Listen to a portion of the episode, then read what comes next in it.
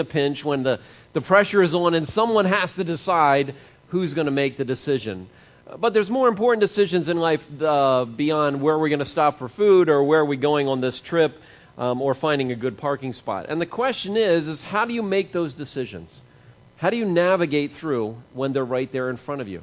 Decisions like, what am I going to study or do I go to college or not? And if I do go to college, then what college do I attend? And if I don't, what job do I take? And if I'm going to go to college, then what do I study? Or maybe I've got a job and I'm not sure I want to stay in this job or I'm going to look for some other job. Um, if I'm in a relationship, do I pursue that relationship or is this someone I don't know if there's anything to this relationship? But beyond that, the decisions of purchases and, and um, other things that come into our lives on a day to day basis, um, the decisions that when we've been mistreated, how do we respond to that? When we've been ignored, how do we respond? When we've been hurt, how do we respond? And so these are the kinds of decisions that we're faced with all the time. And I would imagine that in a room like this, meeting in a church, that most of us would like to have God's input on decisions that we make. That would certainly be helpful to us as we're navigating these kinds of things that come up in our lives, sometimes daily, bigger ones less so, but sometimes daily. Well, this morning we're going to talk about making decisions, and I want to suggest to you that making wise decisions, which I think most of us probably, if not all of us, want to make, is going to require some level of divine intervention. Making wise decisions is going to require divine intervention. And no matter where you are on your faith journey, my guess is you'd like to get a little input from God about the decisions that are in front of you. Because whether you've been walking with God or you're new to faith or you're just checking God out, no matter where you're at, somewhere along the way, there's this sense that we have that He knows a little bit more about my life than I know, and I'd sure like to get His input on where this thing is going. Well, if you haven't been here with us, we've been in a series um, entitled Unlikely Hero, looking at the life of David, a young man who faced an, um, a somewhat um, unplanned route from being a shepherd um, on a hillside to being a giant killer to being a military leader to now being on the run for his life, being hunted down and chased by King Saul.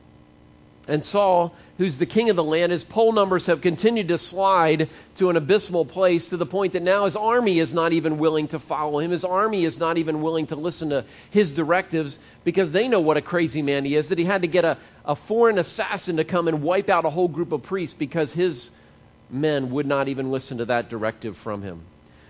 David, on the other hand, is in this confusing conundrum because he's been told he's going to be king. He's been anointed by God to be king. And the people are rallying around him. Even the people that don't care about anything in life, they're choosing to follow him. But God says, Not yet. Not yet. Not yet. And he's simply relegated to being the Robin Hood of the hills of Judea at this point in his life. Well, if you have a Bible, if you would turn to 1 Samuel 23, 1 Samuel 23, and if you don't have a Bible, our guys have some, and they're going to pass them out.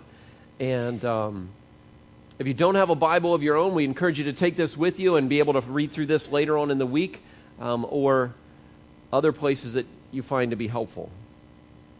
While you're turning there to 1 Samuel 23, the page number in the Bibles they're handing out is on the screen. Just to tell you a little bit of what has happened here, David has developed a ragtag group of men, um, the army of misfit men, if you would, men who were down on life, men who had had a bad turn, um, lost everything they had, and so they became in debt, men who were just discontented and hating life itself.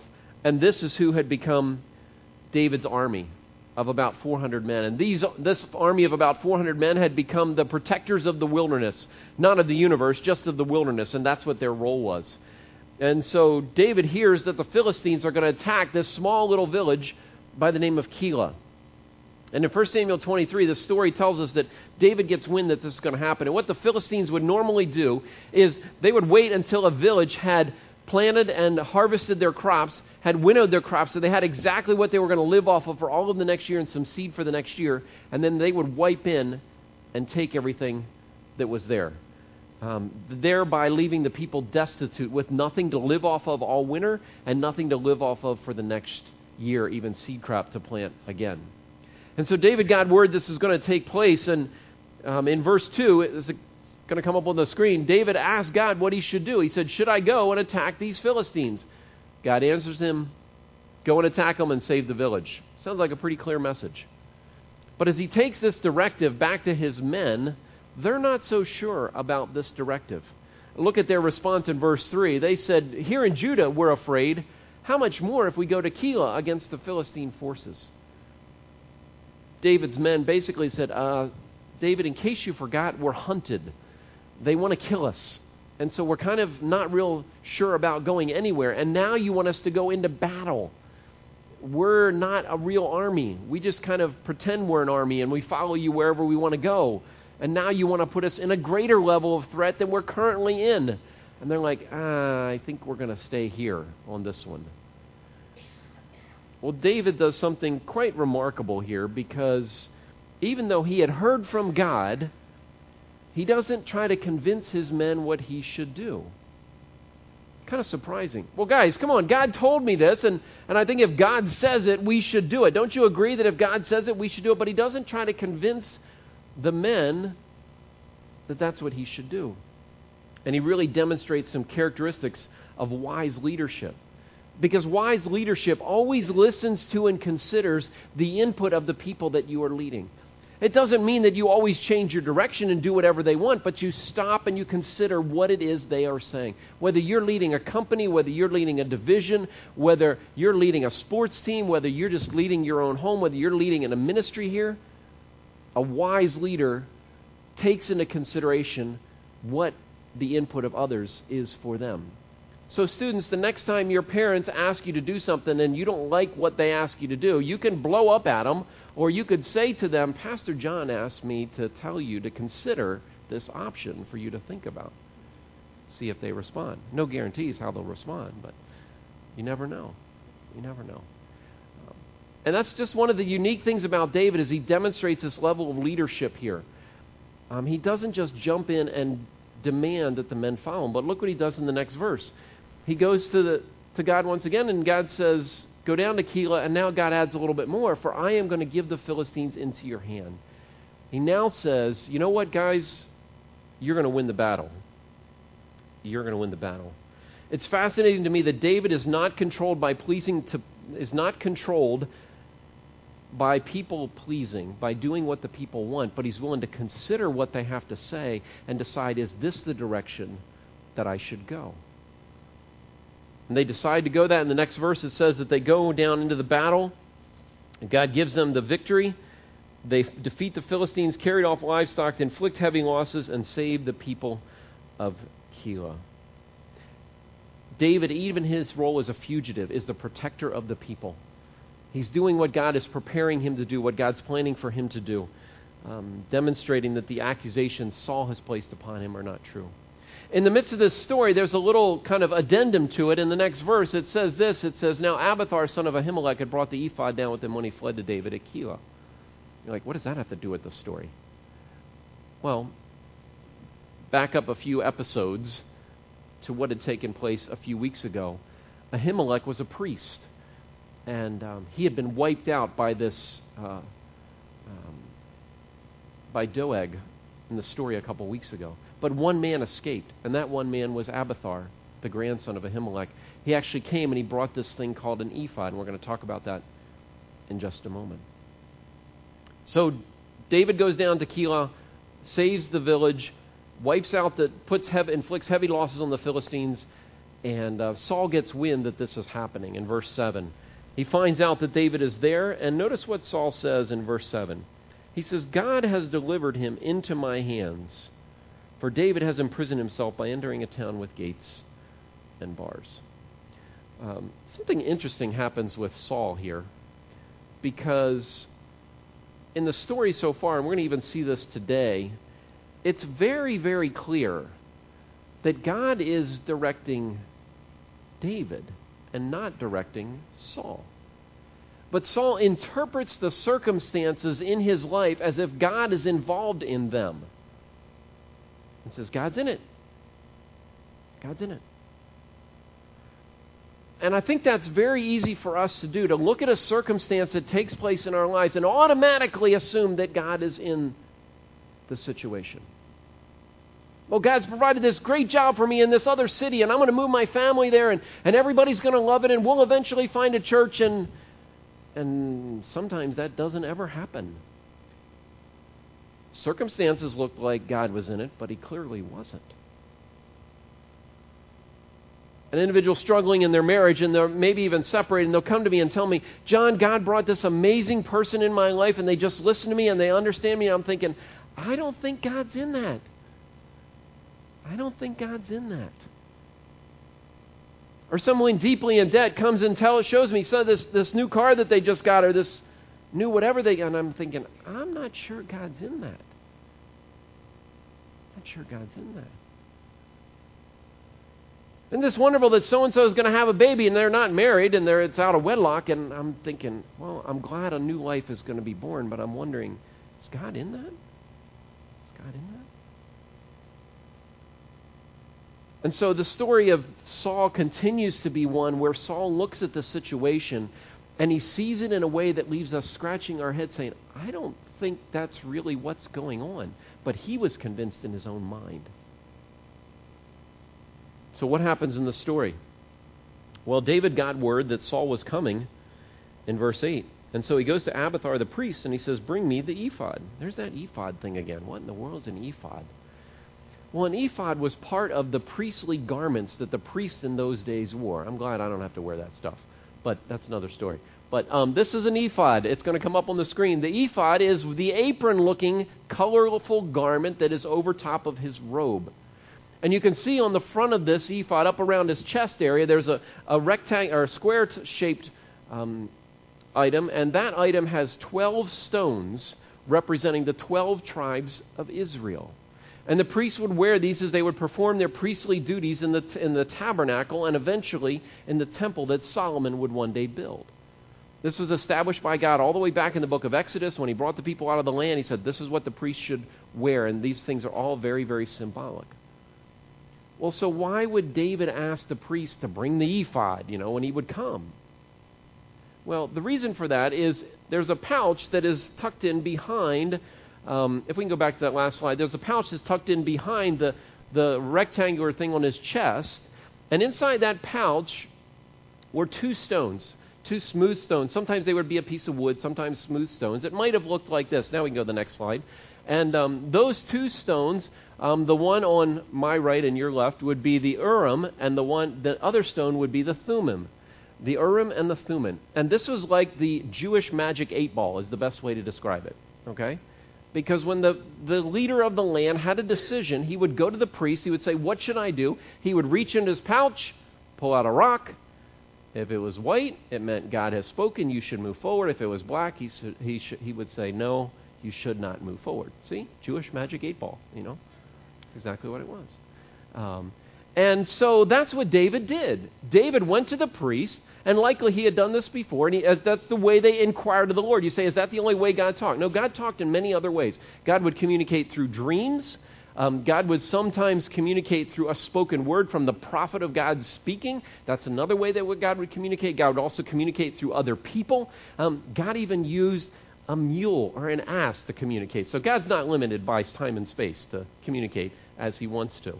Um, but this was one of the ways that God would communicate his will and his direction to the people. So back to the story. So David goes to the priest in verse 9, and he says this to the priest as he's, he's praying, and he says, Lord God of Israel, your servant has heard um, definitely that Saul plans to come to Keilah and destroy the town on account of me. Um, and then he asks two questions in verse 11. If we can put, yeah, there's verse 11. He says, Will the citizens surrender me to him? Are they going to give me up? And will Saul come down and try to capture me as I have heard? And he says, Lord God, tell your servant. And the Lord answered, He will. Um, now, did God answer both questions? He didn't. He only answered the second question Is Saul going to come down? He will. He didn't answer the first question. So David goes back to God again, and he says in the next verse, he says, Will the citizens of Keilah surrender me and my men to Saul? And he says that they will. Um, and so David is no dummy. He said, All right, guys, time to get out of Dodge. And uh, so in verse 13, they left Keilah and they kept moving from place to place. When Saul was told that David had escaped, he did not even go there. And so in these two stories, there's three different, there's four different, three different examples of David going to God, David looking for direction, David listening to the voice of God, and then David acting on God's direction in his life. And then look at verse 14. It says David stayed in the wilderness, and the strong hills, in the hills of desert of Ziph. Day after day, Saul searched for him. Look at this phrase. But God did not give David into his hands. God did not give David into his hands. You know, earlier in verse 7, Saul said, God has delivered David into my hands. But that wasn't the case. God was protecting David. God was guiding David. David. God was watching over David. And even though Saul and David seemed like they were playing this cat and mouse, it was clear that God was protecting David and not really guiding Saul. Another interesting story, another interesting fact about this story is as you listen to this story, Saul listens to this report and does this, and then he listens to this report and does this, and then he listens to this report and does this. Nowhere in Saul's story is he ever seeking God's direction. But David, over and over and over and over again, is seeking the direction of God and then following the direction that God leads him. Well, the story continues in verse 16 because his friend Jonathan shows up on the scene. And in verse 16, it says that Jonathan shows up and uh, helped him find strength in God. You know, it's interesting. It's when you read these stories about David, he's in this battle and he wins this battle, and Saul's chasing him, he can't find him, and he wipes out Goliath, and he wipes out these people, and you just get this sense is like David is just like riding the wave, you know? I mean, there's just like no downtime for David. He's he's he's in the zone, he's feeling it, he's just winning everything. Until you go to the book of Psalms and you read about his journey, and then you realize this was like this for David. And if you want to read some of the Psalms from the, about Psalm 20, 24 to about Psalm 35 or 40, you're going to read about these ups and downs that David went through as he is running from Saul. And so it's very clear that there were times in David's life where he felt the weight of that. He felt the weight of being a young man who simply was trying to do what God wanted him to do. And he was given this great power and he's given this great responsibility and he's given this great authority. And now he's being hunted by the king because he simply did what he was asked to do. Where's the justice in all of that? And so his friend Jonathan shows up on the scene, and um, what does Jonathan do? How does he encourage David? Look in verse 17 and 18. He says this He says, Don't be afraid. He said, Saul's not going to lay a hand on you. He says, You're going to be king, and I'm going to be second in command to you. Even my father knows this. And the two of them made a covenant before the Lord. You know, as I thought about Jonathan's words to David, um, there's a lot of truth in terms of how he comes to his friend when his friend is struggling. He reminds him of his, he reminds his friend of what is true. You've been anointed. You're going to become king. You know, the reality is my father's hunting you, but he can't lay a finger on you because you're protected by God. And he was there with him in the midst of this difficult struggle. And I think it pictures for us what this looks like for us to enter people's lives when they're in these kinds of times. Um, I'm not sure where, but over time it's kind of become our perspective, especially people of faith, that when someone's going through a difficult time and they come and talk to us, that we have to somehow give them advice. Most of the time, they don't want advice. Most of the time, they just need to be reminded of what is true and for you to be present with them. Sometimes people say to me, I don't know what to say to so and so, John, with what they're going. I'm like, you don't have to say anything. Likely, if you do say something, it'll be the wrong thing. So just go be with them and remind them of what you both know to be true about God's goodness and His presence with you and His faithfulness, that He will be there with us no matter what. And I'm going to walk this road with you. And that's the power of this relationship that we've seen with Jonathan and David that surfaces once again. This will be their last interaction together. And his last interaction with him is God is with you. God has something he's doing. I know this is difficult, but there's something that's going to happen in all of this. And I'm going to be right there with you in this journey. So back to the chase. Verse 19 The Ziphites went up to Saul at Gibeah and they said, Is David not hiding among us in the strongholds? Now, your majesty, come down wherever it pleases you, and we'll be responsible for giving him into your hands. The Lord bless you, Saul says, for your concern. Go and get more information. Find out where David usually goes and where they've seen him. They tell me he's very crafty. Find out where David, uh, they find out about the hiding places he used and come back to me with definite information. Then I will go back with you. If he's in the area, I will track him down among the clans of Judah.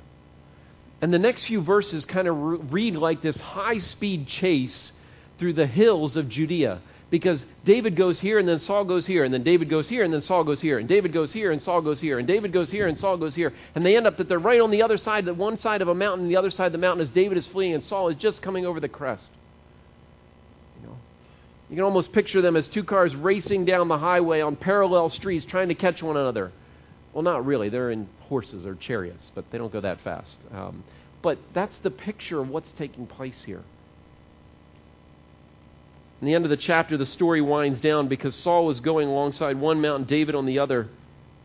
Saul and his forces were closing in, and a messenger came to Saul and said, Come quickly, the Philistines are raiding the land. And Saul broke off his pursuit and went out to meet the Philistines. And David is once again protected by the hand of God. You may have heard people say that the hand of God is with me, or the hand of God is guiding me. And I think there's something about all of us that, would, that, that has this sense of, man, if I could tap into God directing me or God guiding me, you know, I wish I had a black rock and a white rock so I knew where to go at this crossroads in my life, but I really don't. I really don't. But it pictures in David's story what he's willing to do and how God's willing to be involved and engage in our lives. And I want to take a few minutes and just talk about what this looks like because this might be clear for, for David, but you're saying it's not really clear for me, John you know, am I just supposed to use a magic eight ball and, and, and try to figure out God's direction? I don't have a Jim Carrey like connection. I haven't seen Morgan Freeman, uh, Morgan Freeman in a white suit anywhere recently, so I don't really know where God is, but I certainly would like to hear from him. And I want to suggest to you before you explore how God provides direction for you, I want to ask you an honest question. Do you want to hear from God? You say, well, of course, John Of course. But sometimes people say they want to hear from God, and God's talking to them about another arena of their lives, and they just are doing this. You say, what do you mean? Well, if there's something in your life, if there's something that's taking place, if there's a sin in your life that's ongoing that you know that you shouldn't be doing in your life, that's a secret thing, or maybe it's public and you've had a, a spouse speak into it, or a friend or a, a boss say, you need to do something about this in your life, and you're ignoring that, but you say you want to hear from God, you really don't. Because you already know something that needs to change in your life. You know something relationally that's not good with you and your spouse, and you're not willing to do something about it. And you've just done this, but you're saying, God, talk to me. God, I'm willing to listen, but you're not willing to listen to the very obvious thing that He said. Will you pay attention to this? And so the first question that you have to ask yourself is Do I really want to hear from God? Do I really want to hear from God? It's like a kid that's riding down the sidewalk in our neighborhood and he says, Do you know where so and so is? And I start to tell the kid where to go and he's riding off and he's gone. He doesn't really want to hear from me. Do I want to hear from God? You say, you know, John, I, I, I, don't really know of anything in my life specifically. You know, there's ongoing struggles, and I'm not talking about those that you're aware of, and, and, and you're navigating those and you're walking with God in those areas. But is there a specific thing that you are aware of that God's pointed out and others have pointed out that you're not paying attention to? But if that's not the case, the second question I want to challenge you to ask yourself this is Am I ready to do God's will? Am I ready to do God's will? And, and most of us, if we're really gut level honest, would say, I'm ready to do God's will if it means my life is going to be comfortable, easy, and there's going to be less conflict. I'm more than happy. Sign me up. I'm on that. I'm ready to run with that one. But what if God's will for you is going to mean pain and heartache and suffering and confusion? Then are you ready to do God's will? You see, I think for most of us, our willingness to do God's will is based upon how it's going to affect our lives.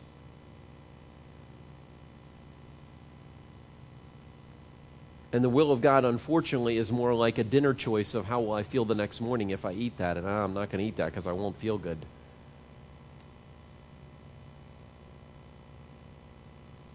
Last summer during my sabbatical, I had the opportunity to go to some training. And in that training, I was challenged about the role of church leaders being committed to doing the will of God. Thought that's an interesting challenge. Because I think that we do the will of God. I think that's our desire, but I don't know that we talk about that much at all. I think we look at information, we listen to wise counsel, we, we ask others' opinions.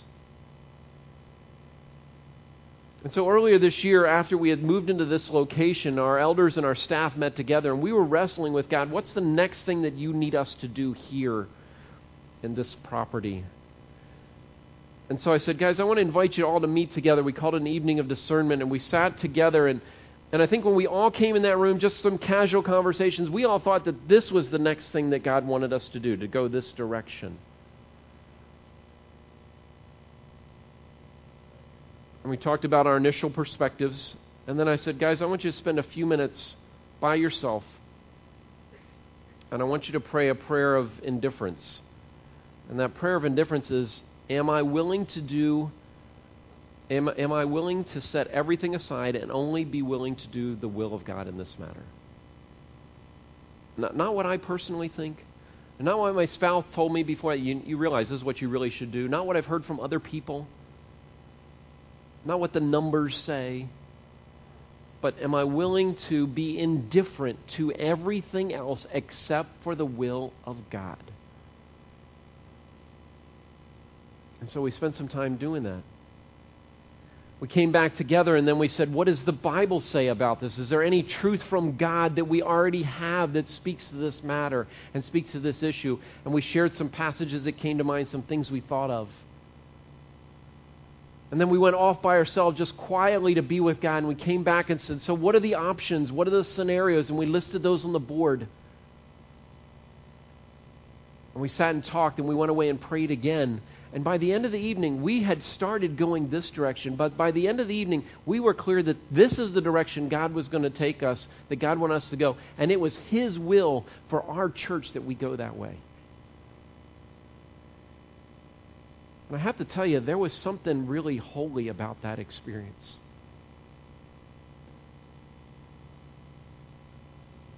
I get choked up just thinking about it. but it forced me to recognize that I don't think very often our leadership collectively, me personally, thinks about am I willing to do nothing else but the will of God in my life? I get tons of opportunities, I get tons of things that we can do. We all do. Our lives are so full we can barely breathe. But how often do we inquire of God and go to Him and say, What do you want me to do? And I'm willing to do only what you want me to do and nothing else.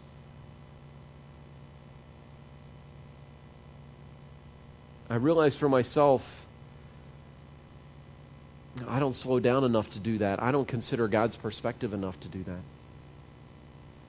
I want to give you a few additional things. If you ask those two questions, do I want to hear from God? Am I willing to do nothing but the will of God? I want to give you a couple more things to take away this morning for you to think about as you're wrestling with decisions. They're going to come up on the screen here for me, behind me. The first was ask, or the first is to be still and quiet with God. Be still and quiet with God. Because I can say be still, and, and people are like, yeah, I'm kind of being still. You know, you got your headphones in, your music going. That's not, no, quiet, quiet turn the radio off, you know. It's really hard for us to do this. It means you take this thing out, you know, you put it in another room, you walk away from it, you won't die, you know. Quiet before God. You say, well, is, is that what I have to do for God to talk to me? I, that's not the, the verse that David says in Psalm 46. He says, Be still he doesn't say, and you'll get your answer. He says, Be still and know that I am God. You see, the being still allows me to enter into a relationship with God. It allows me to move towards God and set everything else aside in my life. You know, what does it feel like, spouses, if your spouse only comes to you and only wants to talk to you and do you have, do you have some money for this? Do you have time to do this? Can you run and do this? Can you fix this? Can you take. What does that feel like after a while? It feels like you're being used.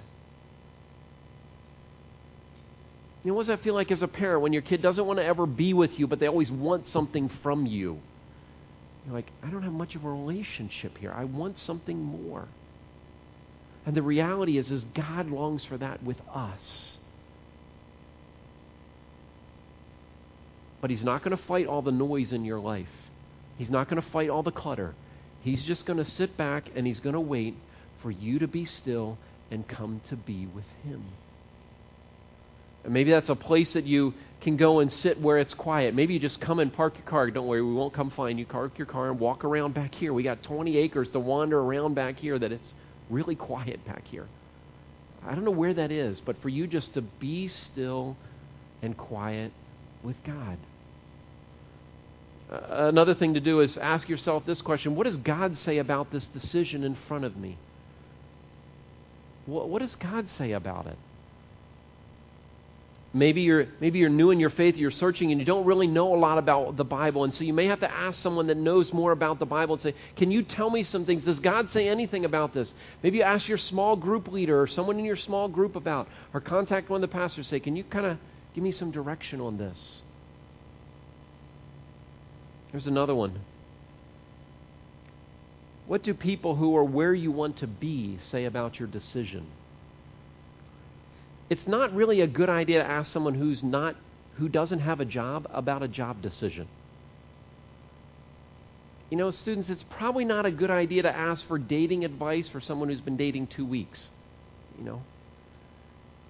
You want to look around your life and say, is there someone where I want to be?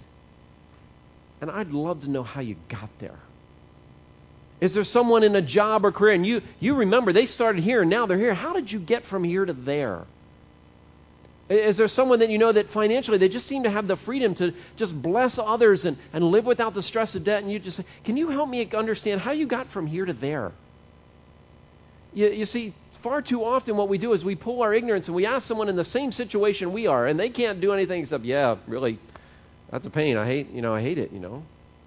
It's like a parent of a preschooler asking another parent of a preschooler advice. They're just going to be like, oh, I know what you're going through.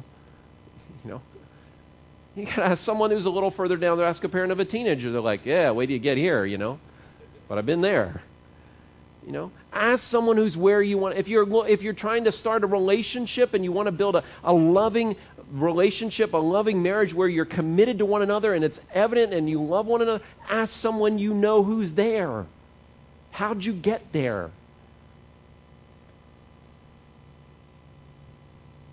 You see, too often we just pull the ignorance of those that are around us that aren't in any better shape than we are.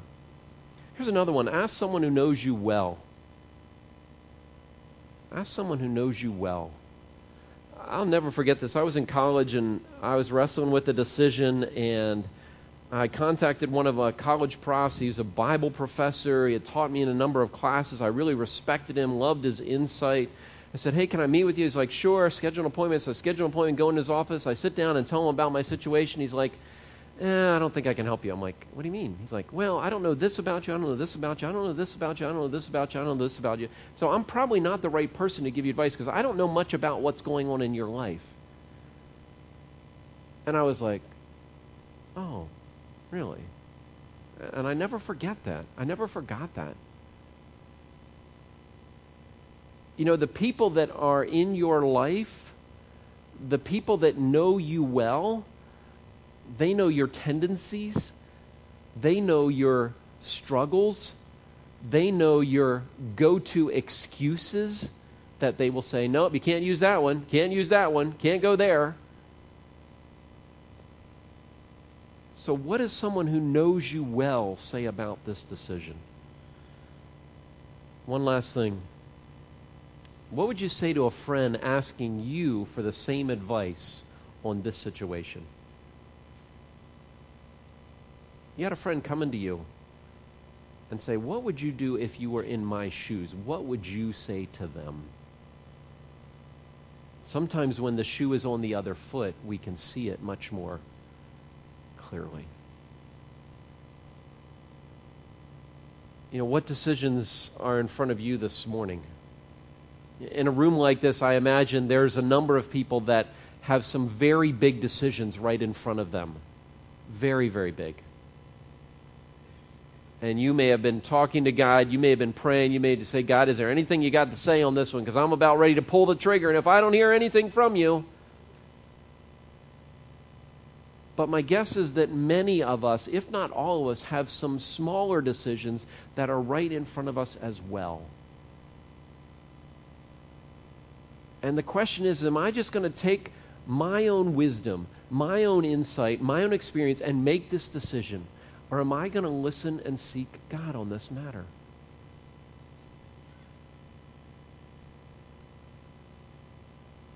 Most of the people in this room are pretty smart people. And most of you have lived life, and so you have this history with you, and you have this capacity to make decisions and probably make good decisions.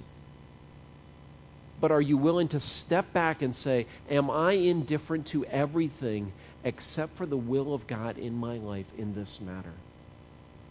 And am I willing to seek Him? And maybe that'll come through His Word. Maybe that'll come through silence with Him. Maybe that'll come through other people.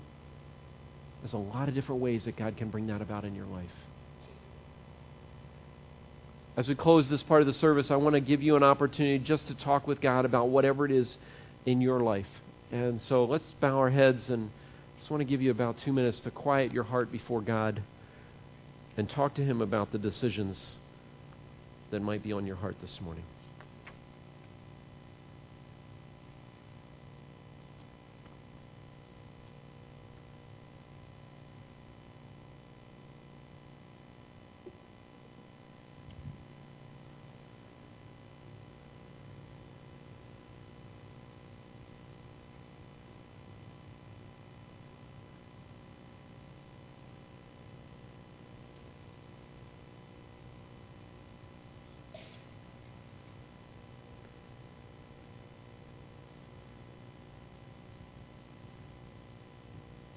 You know what each one of us are facing. Um, some of these are big, some are small.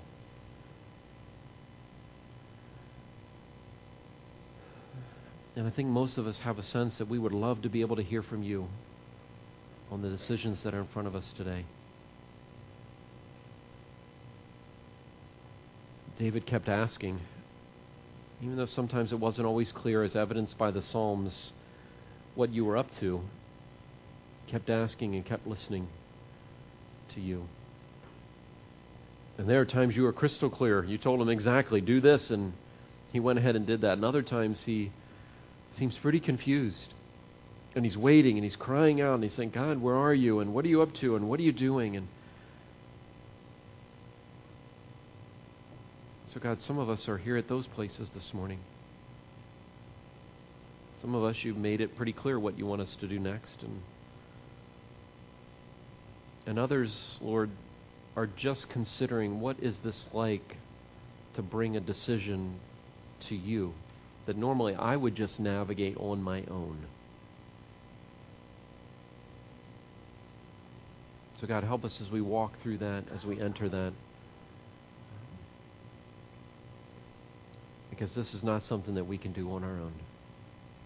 We need you. In your name I pray. Amen. As we transition into communion, you know, one of the things that we know about the life of Jesus is he was devoted to do the will of the Father. He said, My food or what I eat is to do the will of God. That's what mattered to him most. That was going to give him life. And yet, in the midst of that journey, there were times when doing the will of God was something incredibly difficult, like knowing that he was headed to a cross, knowing that he was soon going to suffer and die a humiliating death. But he wanted at the end of his life to be able to say, It is finished, which just doesn't mean it's over. It means I've completed the will and the plan that God had for me. And so this morning we're going to come to this table just a few minutes and serve bread and juice and reminds us of the suffering that Jesus went through on our behalf. The sacrifice that he made. And he did all of that because he wants to have a relationship with you. And I don't know where you are this morning in your faith journey, and maybe you've tried to reach out to God, and you, you've tried to pray, or you've tried to talk to God, or you've tried to read the Bible, and it just kind of feels like God's way out there, and, and there's this big distance between you and God. And, and maybe that's because there's no relationship with Him. You see, God sent Jesus to this earth because there is a gap between us and God, and that gap is our sin. And we can't take care of that sin on our own. We have to accept that Jesus took care of that sin for us on the cross. He paid for all of our sins. And we, when, when we invite Him into our lives and receive that free gift of salvation, we begin a relationship with the God of the heavens. In just a moment, I'm going to pray, and if you've never invited Jesus into your life, I would encourage you to consider doing that today. And if you have, would you just come before Him with a thankful heart for His suffering and His devotion to do the will of the Father, which has made it possible for all of us to have life and a relationship with Him? God, as we come to this table, um, some come to the table this morning, Lord, um, ready to begin a relationship with you. They say, God, I I've known about you. I've been aware of you. I know who you are. I know what you've done, but I've never taken that step of personally inviting Jesus into my life, beginning a relationship with him. And may, in their own thoughts and prayers this morning, God, they just offer their lives to him. Maybe some have been far away, God. And they did that at a time in their lives, but there's not much of a relationship right now. And they just navigate life trying to do the best they can, trying not to screw up too bad. But you're not really on their radar. And maybe coming to this table is a way of coming back to you. Saying, God, I, I really haven't allowed you to be in my life. I know you're available for me, but I've just kind of kept you at arm's length. And Lord, for others that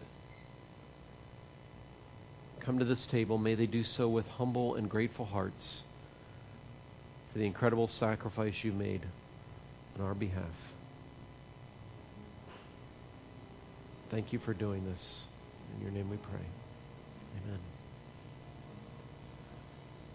I want to invite you as the elements are passed, if you have a relationship with Jesus, to participate in them. Uh, you can sit quietly and listen to the songs, or you can join in as you feel free to do that as well.